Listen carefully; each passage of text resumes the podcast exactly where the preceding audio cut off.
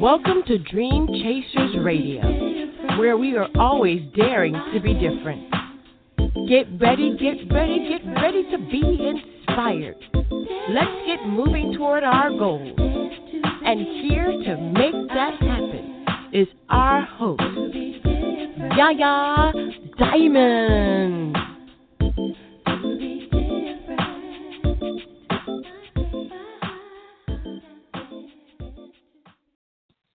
Hey, hey, hey, what's up, you guys? What's going on? This is Yaya Diamond, and you're listening to Dream Chasers Radio.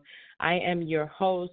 We have had so a slew of different issues going on over here where we are trying our hardest to get everything going. I'm telling you, I'm having a wonderful time over here. We're going to put some new music on for you, and I'm, I'm excited about this whole thing. And new music today, uh, and some older music, and just music from be- before and music from now. But um, I, I just, man, I'm telling you, I, I just, I'm, I'm excited.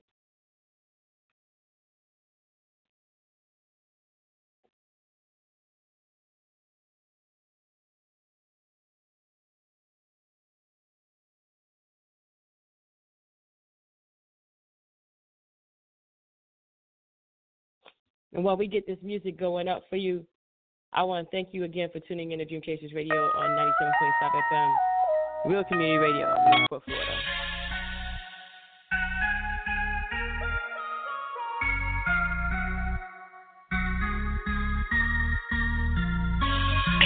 On to the next, on to the next, on to the next. You my. Coming on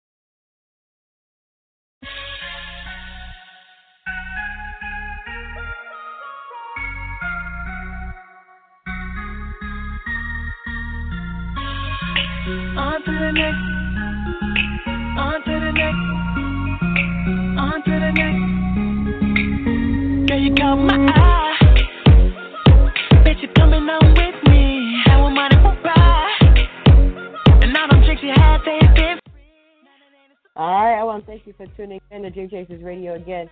You know, this is finding your place in the world of entrepreneurship, and we always start off with great music, and there is no one like you. Thank you.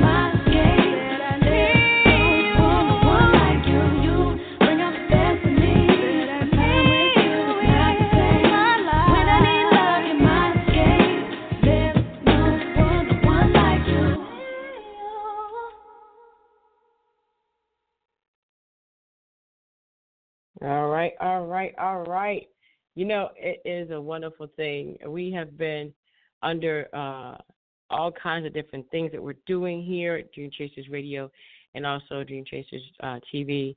And it's it's amazing just the things that are going on. We're always daring to be different, though. Mm-hmm.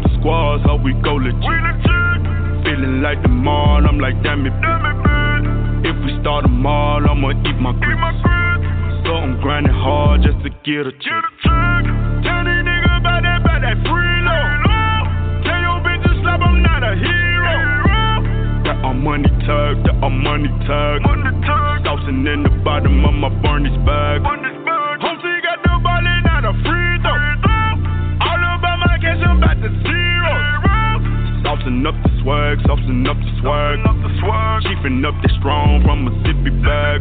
Yeah, I've been running up them decimals. Hey, hey, hey, hey, hey. Like my car with some decimals. Hey, hey, hey, hey, hey.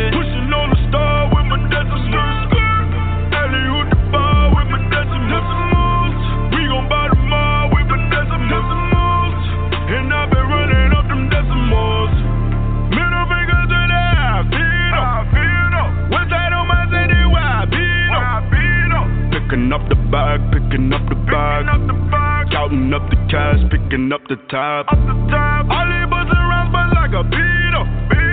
Molly on the back, she tryna freak though. Shawty got the eyes, Shawty got the eyes. Twerking up a storm, pulling down my bonds. Yeah, I've been running up them decimals. Eating up these niggas like a cannibal. Whopping up a band on some edibles. Chiefing on Japan in a sake cup. I- am about to land in a Nike club. Running nickel bands from the county truck. Chop a nigga in, now I reload. Tell them niggas pay me like I'm Rico. I've been running up them decimals. Hey, hey, hey, hey, hey. Like my car with some decimals. Hey, hey, hey, hey, hey. Pushing on the star with my decimals. Alley with the bar with my decimals. We gon' buy the mall with my decimals.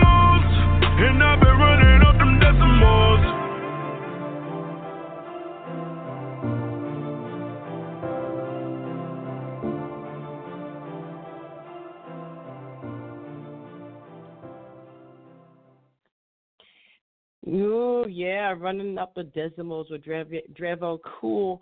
You know, finding your place in the world of entrepreneurship is is something that I'm still trying to do. I'm not gonna lie to you. I'm still trying to do it. Finding my place. You know, I'm a I'm a I'm a, I'm a musician. I'm a singer. Uh, I play music. I'm not proficient at it enough to go out. You know, you guys know I've said this many times before, but the biggest thing that I find is that trying to fit in is not always easy. Trying to find a place that you belong is not always easy. And you know what? You know why it's not easy? Because we listen to the other people tell us it's not easy. So, you know, I'm on this new journey now where I have to actually find another steady income. I found out today. And so I think that is the push for me that's going to push me back full time into music. I wasn't really full time into music. Um, I had a regular job up until, uh, well, I still have it. I mean, I'm not going to give it up until they let me go. But it's like, it's it's interesting the place I find myself in. And so I know I have the proficiency to do everything I want to do in life, pretty much. I just have to have the courage to jump. So finding my place and finding your place, we're going to talk about that in a minute. I'm, I'm going to put some more music on, and uh, we're going to find our place together in the music industry.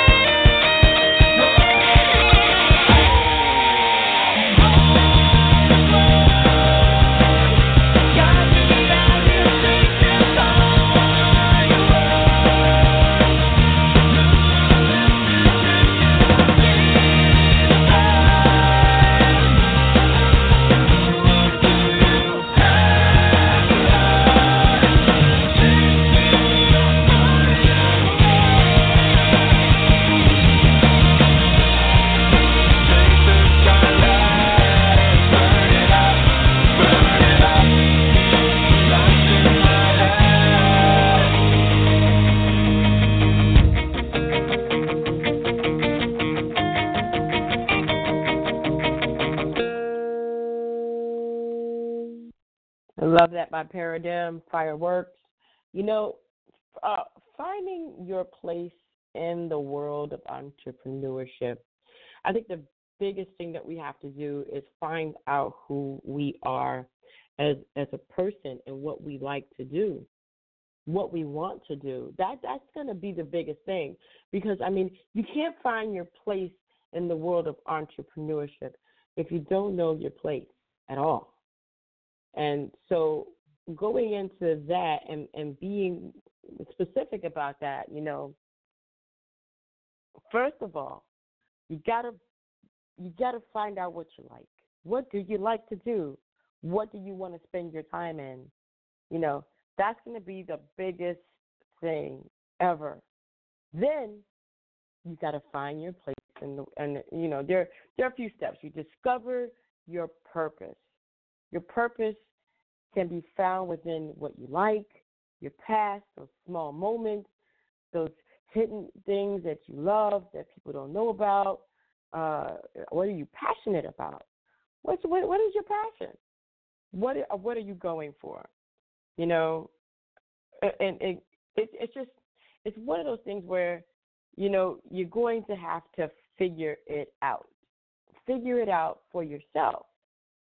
Figure it out and don't worry about what people say. It's the biggest thing, man, I tell you. The biggest thing is not thinking about what other people what other people say really doesn't matter. It's scary though. You have to overcome your fear because it is you. You are responsible for everything. It's you. It's on you. And so that's going to be a big, big thing.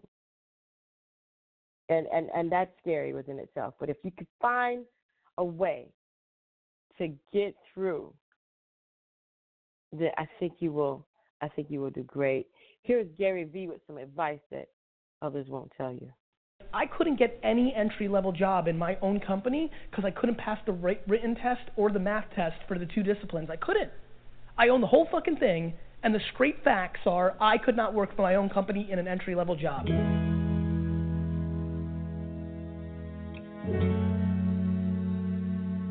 Were you always successful?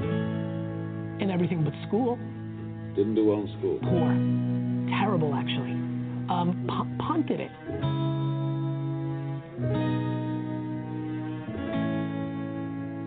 And this is where I give my parents enormous credit. Education's the way out for immigrants. Sure is. My mom recognized that I was a merchant, an entrepreneur, and then when I got D's and F's, she punished me.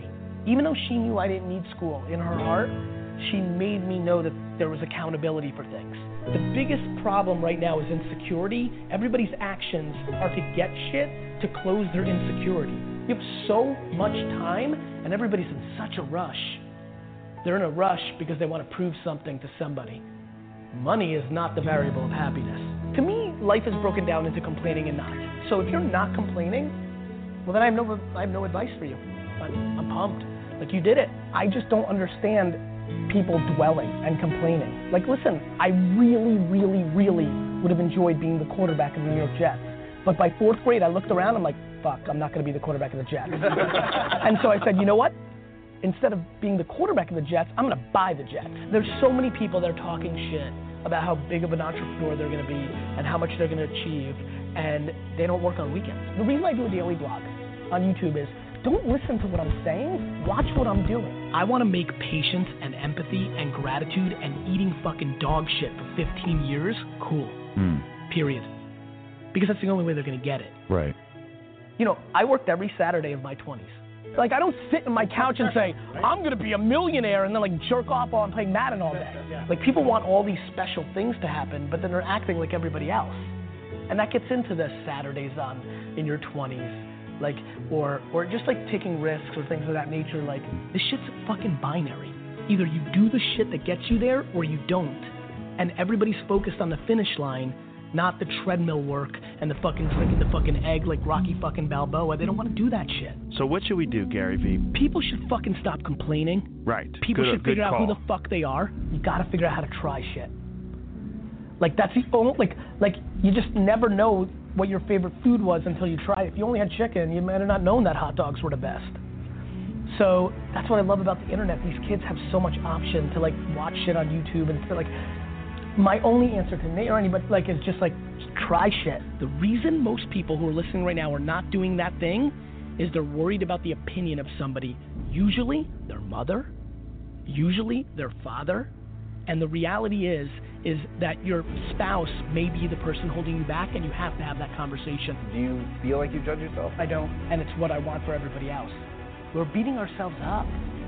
Like everybody sucks at something, right? Like we all have shortcomings and we all have strengths. And for me, it's like, why don't we just audit that? You have to love hard. You have to love eating shit. You have to love people leaving comments saying you suck. Yep. You have to love the process. Figure out what your fucking thing is and stop making fucking bullshit excuses. Who the president is, your mom did this, like like I missed it. I had that idea for Uber. Then why didn't you fucking do it, dick? People decide no before they try. You just decided no because the system tells you no.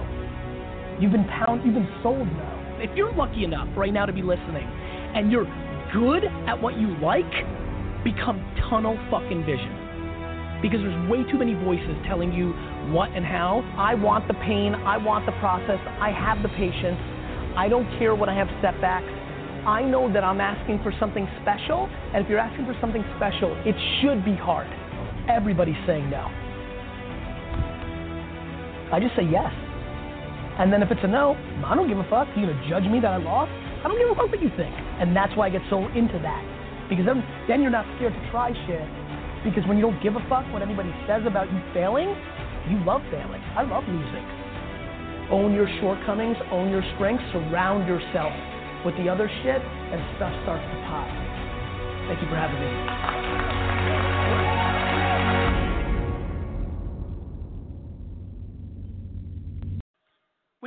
Thinking about Alexa and all these other things, one of the things that my career has been completely predicated on is the fact that I am willing to take chances on things that aren't mainstream yet because I understand that if I go after social code and if I go after Vine and if I go after Micmac and if I go after Yak and if I go after all these things, that I only need one of those seven to actually hit. Snapchat, Instagram, to win that bet. We have enormous fear in this room to, I have to wait, or let's wait till it's big, or what if I waste my time? Awkward, right? Yeah, super awkward. You, you can leave if you want, but you can chill too. Got it. Will I waste my time on these platforms, right? Will I waste my time on these platforms if it doesn't become big. And so, one of the other themes that I really wanted to leave here with tonight, knowing the demo of this room, is we have to have a lot more risk tolerance on new platforms. If you're not playing, back to details, and I know you're taking notes, if you're not playing with Marco Polo and After School and House Party, then you're not there potentially at the platforms that can become the next things at the top of our tongue. How many people here, let's be really honest. Let's be really, really, really honest with ourselves inbound. Please raise your hand if this is true. How many people in this room, and I want everybody to look around, said two and a half years ago, three years ago, maybe even a year ago, that they would never be on Snapchat, that was stupid, and now have a Snapchat account? Raise your hands. Raise it high, higher. This, this is where all the action is. This is where all the action is. This is the opportunity in this room. But we continue to downplay. We continue to downplay the upside because we fear the risk of being on there and wasting time. If you have not achieved what you want to professionally or in life, time is the number one thing you've got. You need to deploy as much of that as humanly possible. That is the asset. When you have not achieved the things that you want to happen in life, and it is because of time that you haven't wanted to put into these platforms of worlds, that is a massive mistake. It's the one asset you have. Not everybody in this room has money. It's true. You agree, right? So are you going to work your fucking face off? Thank you. It's the one thing we have. It's the one thing we have because everybody wants to come up with excuses. I spend my life reading excuses on social media and my inbox. I'm this, I wasn't born that way, I wasn't born here, this, I'm a, a female, I'm an immigrant, I'm a minority, I'm a transgender. I, ex- excuses. Reality. By the way, I truly believe those are disadvantages. I'm not naive to the shortcomings of this country. The problem is, nobody cares. The market doesn't care. So we sit and we dwell. And that's what do you think we've been doing for the last month?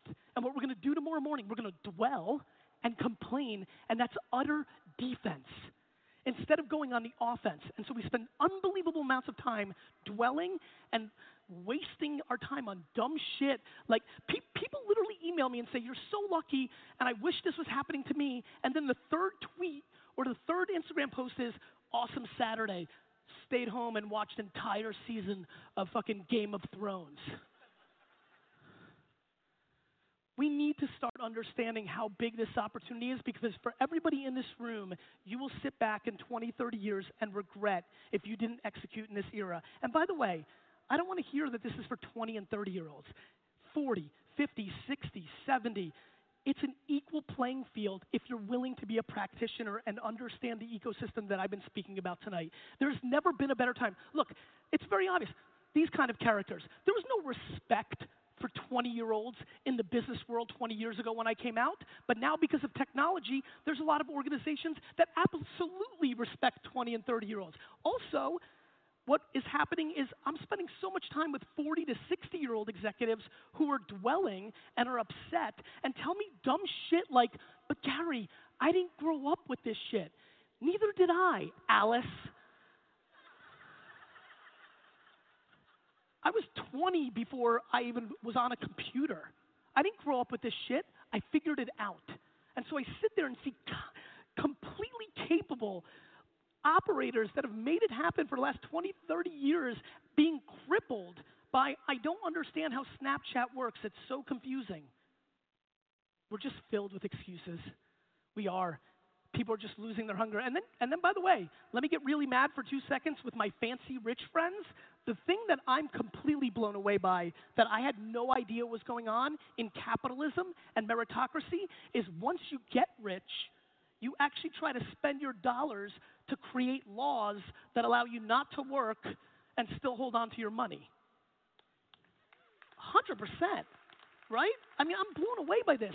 You were benefit you were benefited because in your 20s to 60 for 40 years you grinded and out executed somebody and you were able to make lots of money, but now that you're tired and you're finished and you're older and don't want to put in the work, you don't want the next young buck to come along and eat your lunch. That's not how capitalism works. It's true. It's just not.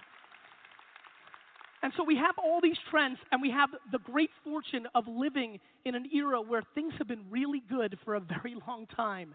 And so I walk around the world, and I told my wife Lizzie, I'm like, Lizzie, listen to me. I don't care clearly because I was such a shit student what the kids do at school, but please they can't be in programs where we give away seventh place trophies. I have no idea who wins the election tonight, but we need to fucking ban seventh place trophies in America. And so we have all these macro situations going on, and not to mention for a lot of people here under 30, you haven't been in the game during an economic downturn because things have been very cushy for the last seven years. Where if you're 23 years old and you have an idea, your company's miraculously worth $4 million.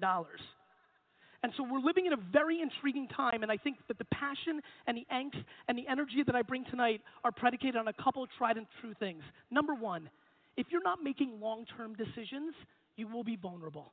The market's changing very quickly, and anybody who's looking for short term stuff gets short term stuff and then gets hurt in the long term. Things like Airbnb. Guys, Airbnb shouldn't have been invented by Brian and Joe. Airbnb should have been invented by Marriott, but Marriott is looking short term and isn't creating business models to put themselves out of business. Uber should have not been created by Garrett and they should, they should have not been created by Garrett and Travis. They should have been created by the guy or girl that owned the most medallions in New York City or by Greyhound.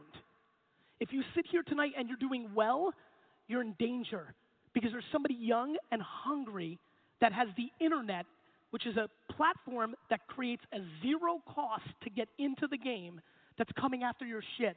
So if you don't do what I do, which is wake up every single morning, every single morning and try to put yourself out of business, somebody else is going to do it for you. It is much more fun, my friends, to put yourself out of business than have somebody else do it for you. And so please, if you're cushy, who's cushy? Raise your hand if shit's going real well. Jesus Christ. Three people raised their hand. I think you need to shut down this fucking. You're doing good? Awesome, man what was that? I was like, you're doing good? You're like, yeah, we're doing okay. Yeah, always. So you've got to understand the only thing that's interesting to me, and the only thing I have, I always say that basically my career is predicated much more similar to Mariano Rivera than anything else that I can think of. If you're a baseball fan, he was a very good closer for the New York Yankees, where basically his entire career was predicated on one pitch. He had one pitch for 17 years, and nobody could hit it. And that's basically my business career. I've got one pitch, which is the following I know what you're going to do before you know you're going to do it. It's the thing that I was gifted with, just like if you can sing, just like you shoot. I've always had the intuition. I was made fun of and aggressively made fun of for launching a website in 1996 because just like people sit here and think that Vine or Snapchat is a fad, there's people in this room that remember where the whole internet was a fad. But I bet on it. And I built a big business. And then I was made fun of because this thing called YouTube came out. And I took a chance on that because I thought it was going to be big and started a wine show and sat in front of a camera and drank four bottles of wine for 20 minutes and hundreds of thousands of people watched it. And then that worked. And then Twitter worked. And I invested in Twitter and Facebook and things of that nature. But I had so many losses along the way. One thing that's never talked about with my genius career was that I was on YouTube super early, but I left six months in and started producing Wine Library TV exclusively on Viddler. I was wrong. One thing that's not talked about is that I thought that the biggest startup in the world in 2010 was going to be Yobongo. I was wrong. And I continue to be interested in being wrong for the rest of my life because I am a purebred entrepreneur because I'm not scared of trying things and wasting my valuable time because I want things. And most of all, and this is the most of all, the whole thing, I just genuinely don't give a fuck about what you think about me.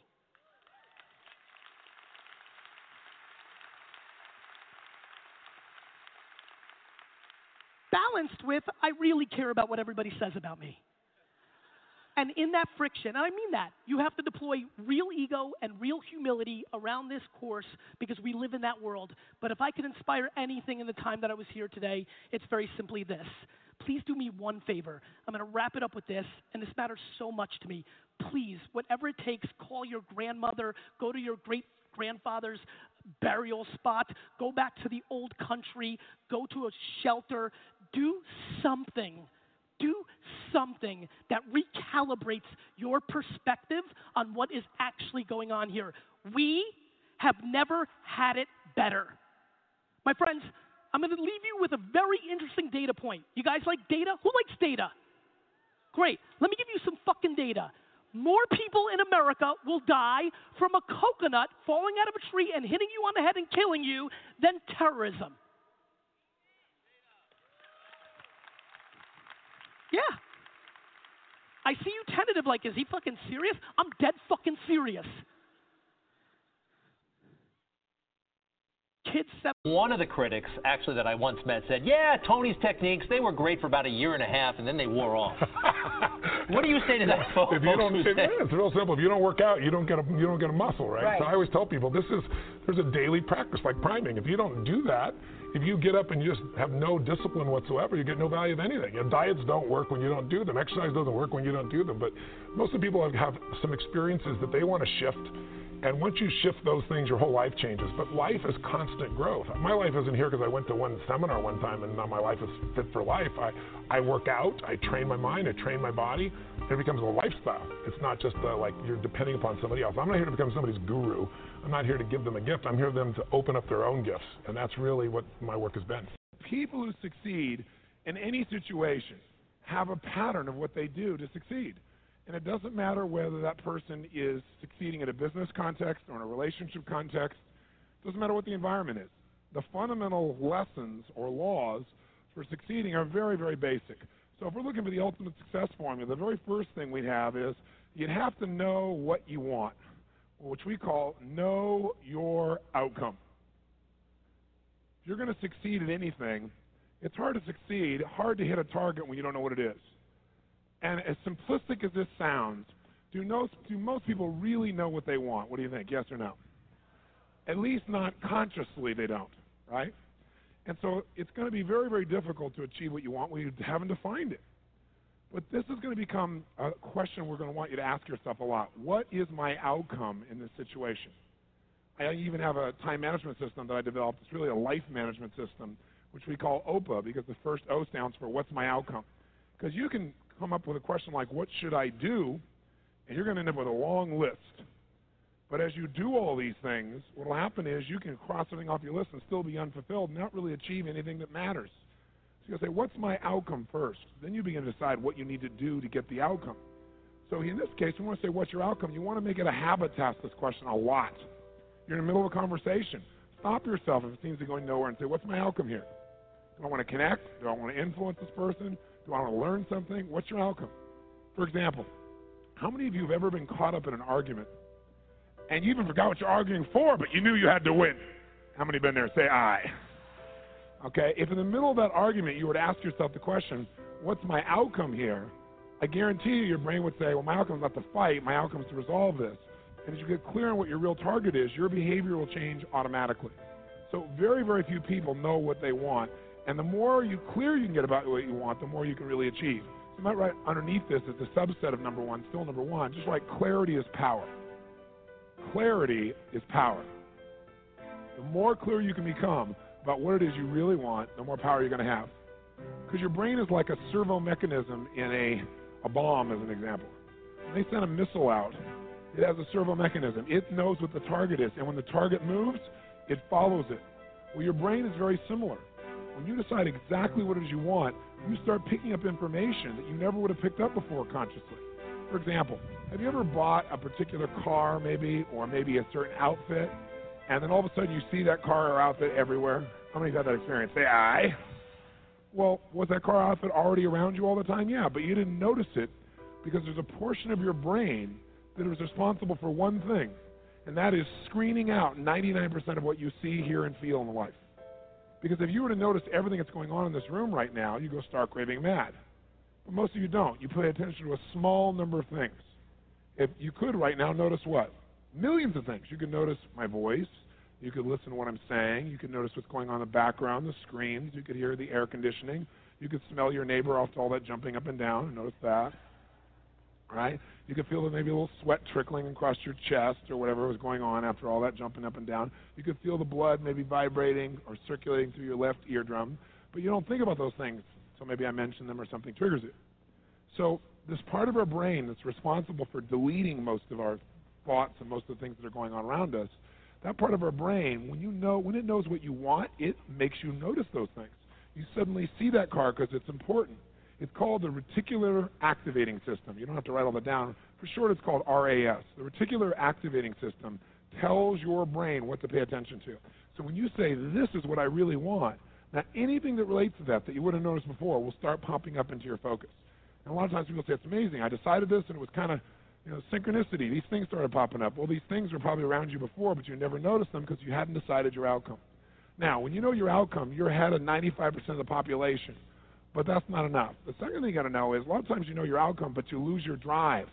You know, you want something, but you forget the most important thing, which is know why you want it. Know why you want it. You got to know the purpose. In our OPA training system, when people are managing their lives, we have them ask, What's my outcome? And then, why do I want this? Because any person successful, really successful, knows exactly what they want and they know why.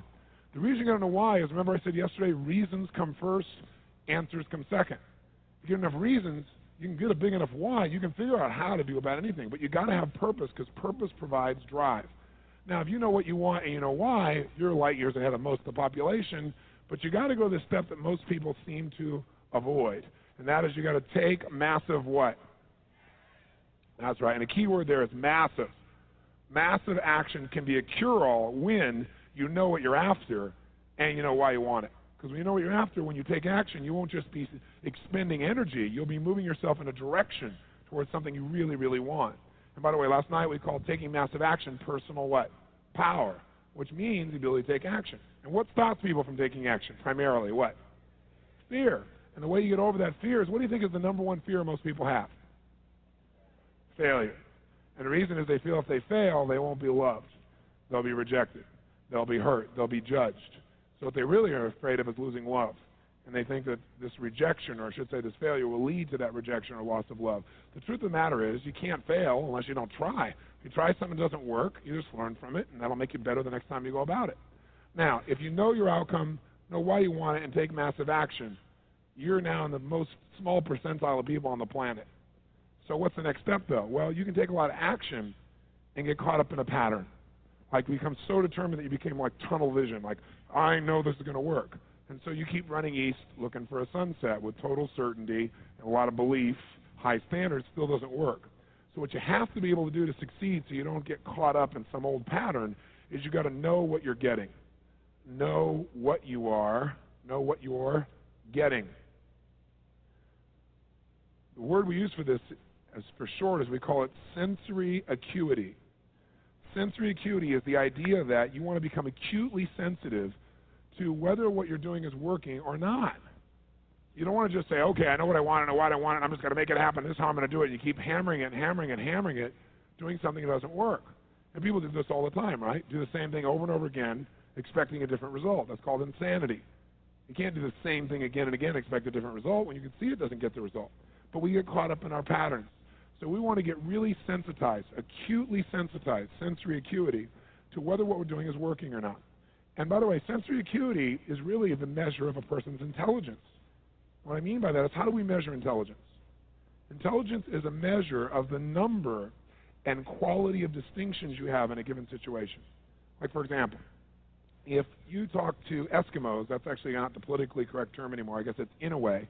If you talk to an Inuit, what we formerly called Eskimos, you'd find out that Inuit have more than a dozen words for the word snow. More than a dozen. Now, I'm from Southern California. Guess how many words I have for snow? One. I don't see any of it. It's called snow, baby.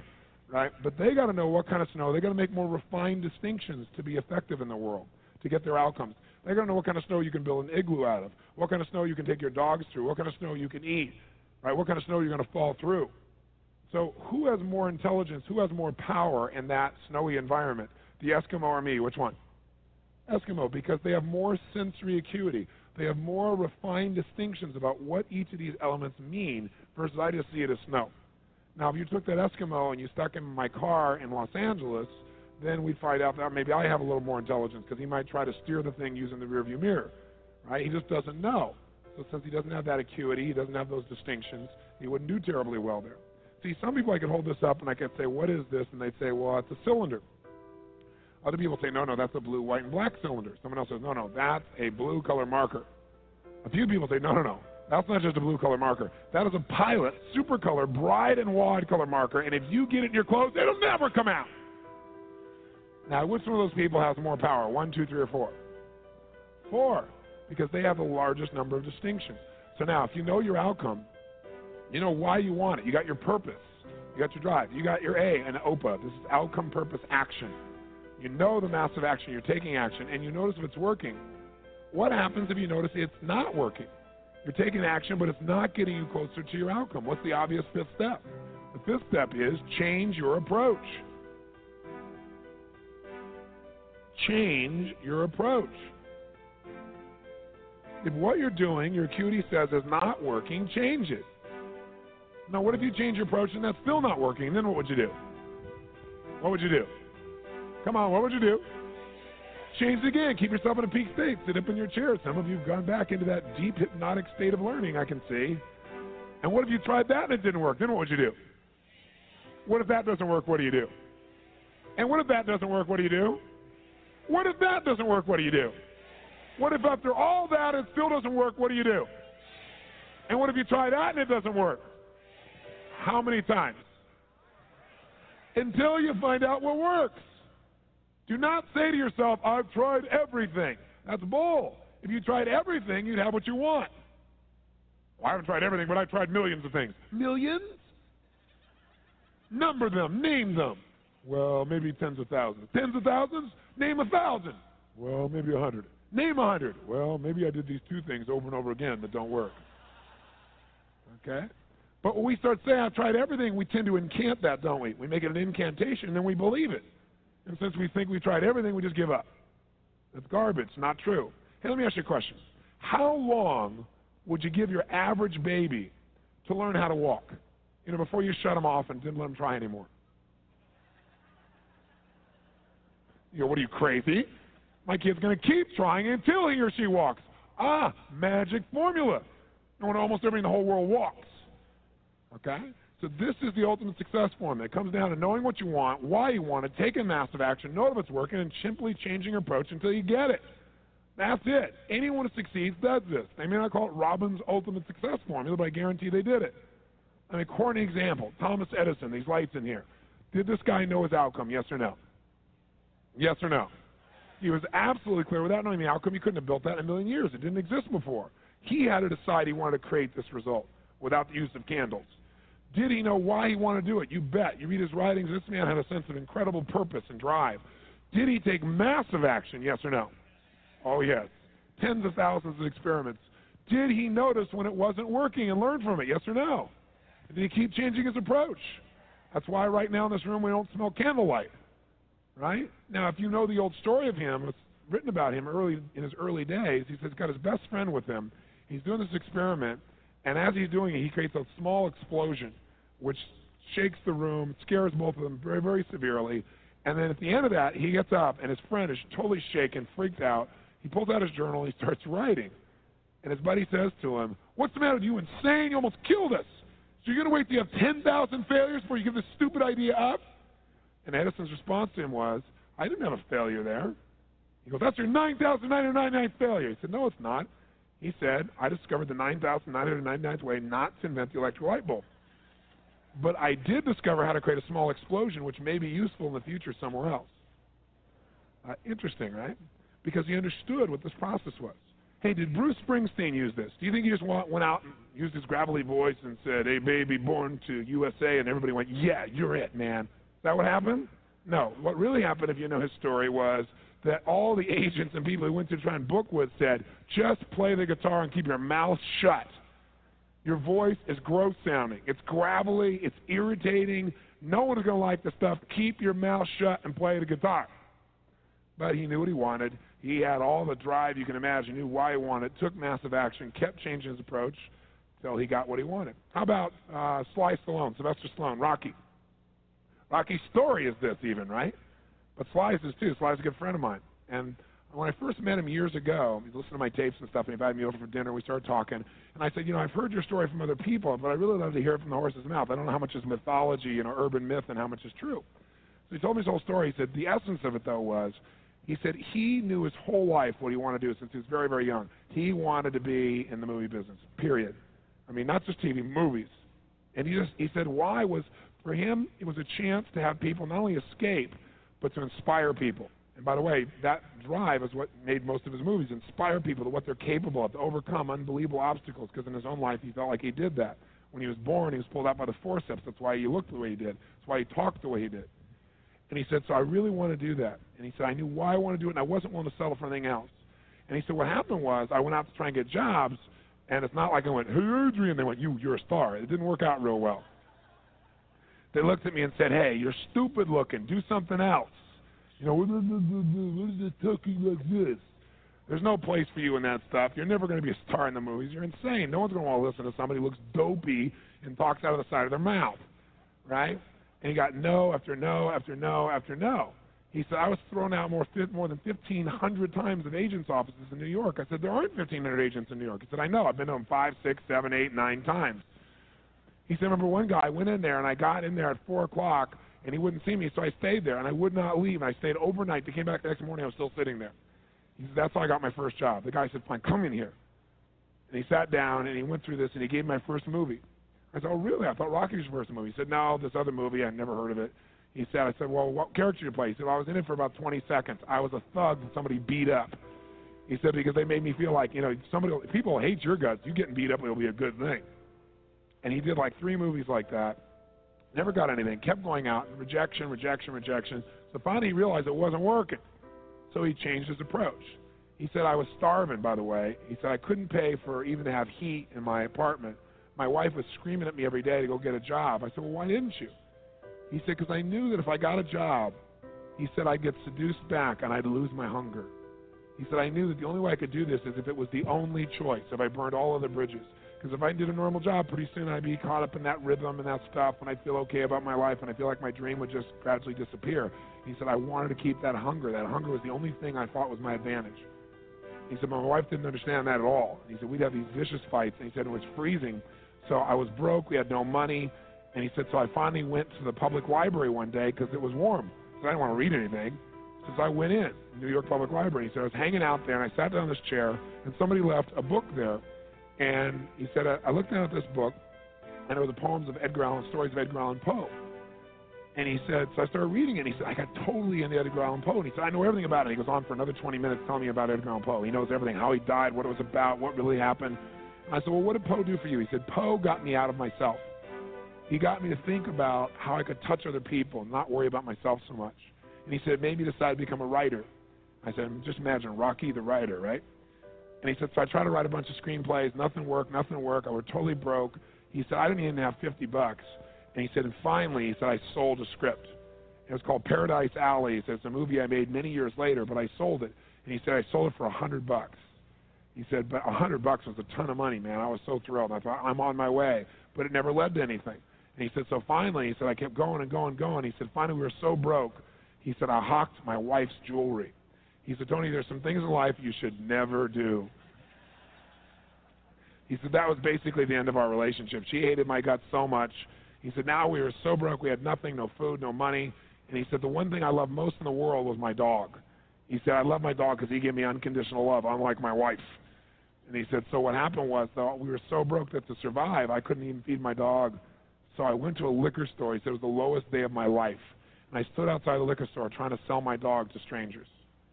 Said I tried to sell my dog for 50 bucks. And he said that finally this one guy negotiated with me and bought my dog for me, my best friend on earth, for $25. He said I walked away from there and I cried. He said it was the worst thing that ever happened in my life. He said two weeks later I'm watching a fight between Muhammad Ali and Wepner, this white guy that's getting bludgeoned but just keeps on coming even though he gets the hell beat out of him. And he said I got an idea. He said I as soon as the fight ended I started writing. He said I wrote for 20 straight hours. I did not sleep. I wrote the entire movie in 20 hours straight right then. Saw the fight, wrote the movie, whole thing done. He said I was shaking at the end. I was so excited. He said I really knew, man. I knew what I wanted. I knew why I wanted it. He said just like you teach that formula. He said, but I said, man, I took the action. Now it's time to deliver. And so he said I went out and started trying to sell it to agents, and they all would read it and they'd say, you know, this is predictable. This is stupid. This is sappy. He said I wrote down all the things they said, and I read them the night of the Oscars when we won. Right? He said it was really good, right? the greatest revenge is massive success. and he said, so what happened was, he said, I kept going, trying to sell it, trying to sell it, nobody going, I'm broke, I'm starving. He said, finally, I meet these guys, they read it, and they believe in the script, and they love it.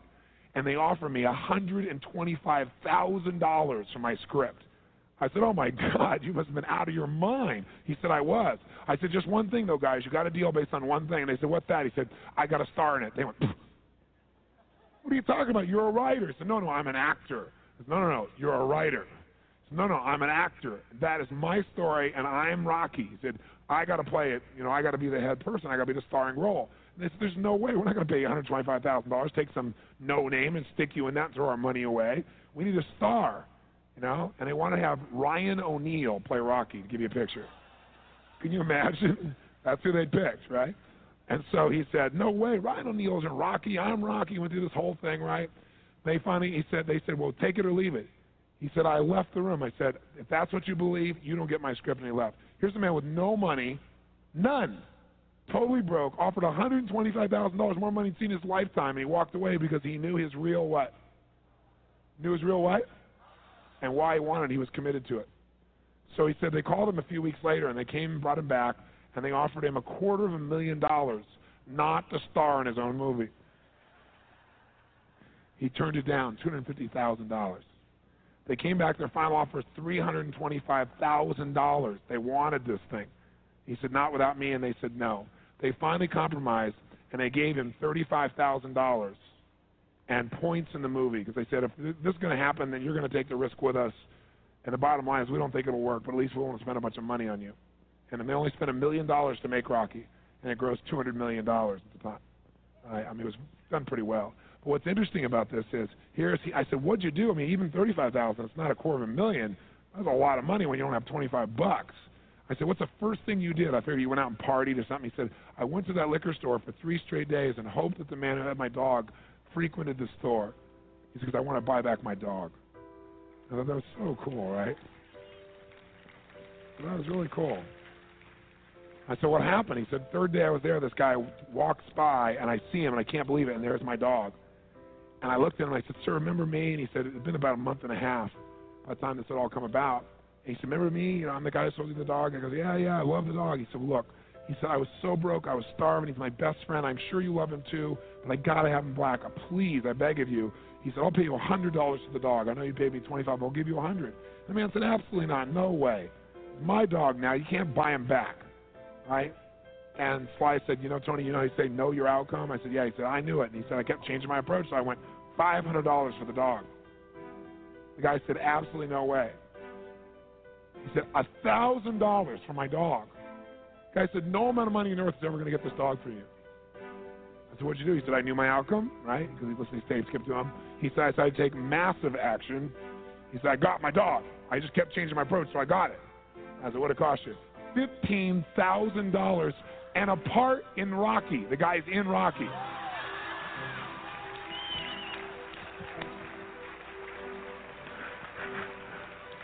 You know that dog in Rocky, Butt Kiss? That's Sly's real dog, right? That's the dog. He bought him back. So, so he put his dog in the movie, and he put the guy in the movie and paid 15 grand while he had 35,000. Isn't that pretty cool? Pretty awesome.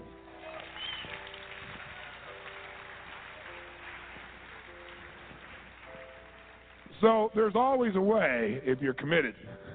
Just got to keep changing your approach. You definitely have to change your approach. And so, you know, finding your place in the world of entrepreneurship is going to be really, really something new for all of us. Join me in this journey as we all venture out to get this done and move forward in just being who we really want to be. I want to thank you for tuning in to Dream Chasers Radio. It's been another wonderful episode, and I'm just I'm daring to be different, and I'm hoping that you are doing the same. Until next time, until next time, dare to be different.